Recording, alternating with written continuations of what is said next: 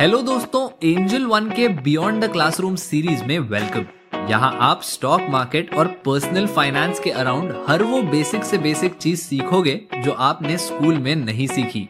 मैं आदित्य अयंगार, आपका होस्ट और इस क्लास का टीचर आपका स्वागत करता हूँ। आज बात करेंगे इस फाइनेंशियल ईयर के लिए ऑप्टिमल टैक्स प्लानिंग की।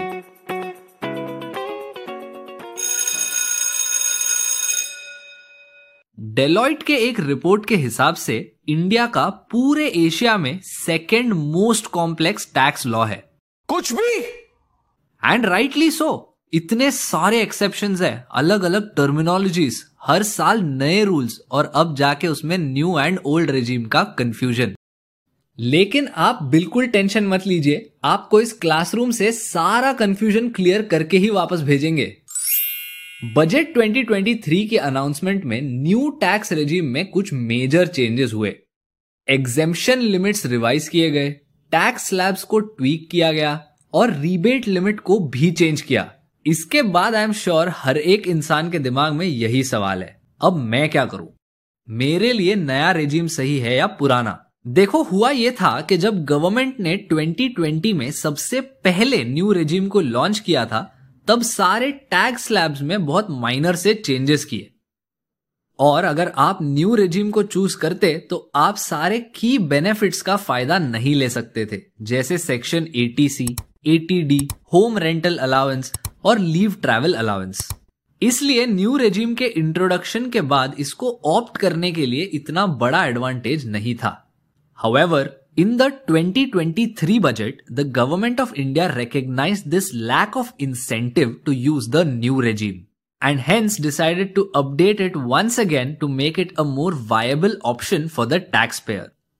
अब नए रेजिम में कुछ की चेंजेस हैं जो आपको पता होने चाहिए सबसे पहला बेसिक एग्जेम्पशन लिमिट को 2.5 लाख से 3 लाख कर दिया गया है Also, any income up to 5 lakh rupees was not taxable as it would be a rebate under section 87A. As an additional relief to taxpayers, this limit was increased from 5 lakhs to 7 lakhs. to put it simply, the old regime has higher tax slabs, but more deductions. On the other hand, the new regime has lower tax slabs, but no deductions.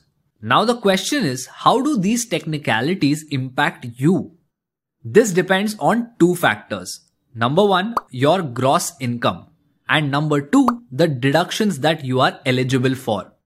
As your income goes up, the higher the deductions you are eligible for, the more it makes sense for you to opt for the old regime.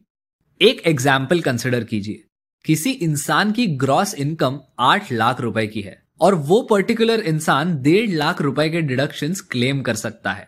In this case the new regime would be more tax efficient However, if the same person is eligible for deductions above 1.87 lakhs, then the old regime makes more sense. अब ये चीज़ completely case to case basis पे very करती है। आपको एक और example देते हैं। अगर किसी की एनुअल इनकम 10 लाख रुपए की है लेकिन उसके डिडक्शंस 2.5 लाख के नीचे हैं तो new regime will have a lower tax bill and vice versa देखिए टिपिकली अगर कोई भी इंसान ग्रॉस इनकम में सात लाख या उससे नीचे कमाता है तो regardless of the deduction new regime करने में ज़्यादा फ़ायदा होगा। लेकिन जैसे जैसे इनकम ऊपर जाती है, नया रेजिम या पुराना डिसाइड करने की वेरिएबल होता है the number of deduction that you are eligible for Now I know this might sound a little confusing, but that's because it is. हर एक इंसान की सर्कमस्टांसेस डिडक्शंस और टैक्सेबल इनकम अलग अलग होती है so if you are wondering about your own case it always makes sense to sit down and calculate your eligible deductions after which you can use the many free tools available online to compare the tax liability under both regimes. And if you can, be sure to check with a chartered accountant for good measure.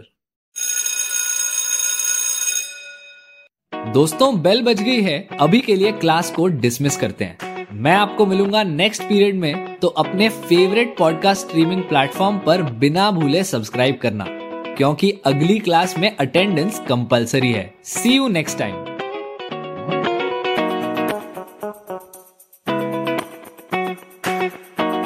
Investments in securities market are subject to market risks. Read all the related documents carefully before investing. For disclaimer details, please visit our website www.angel1.in.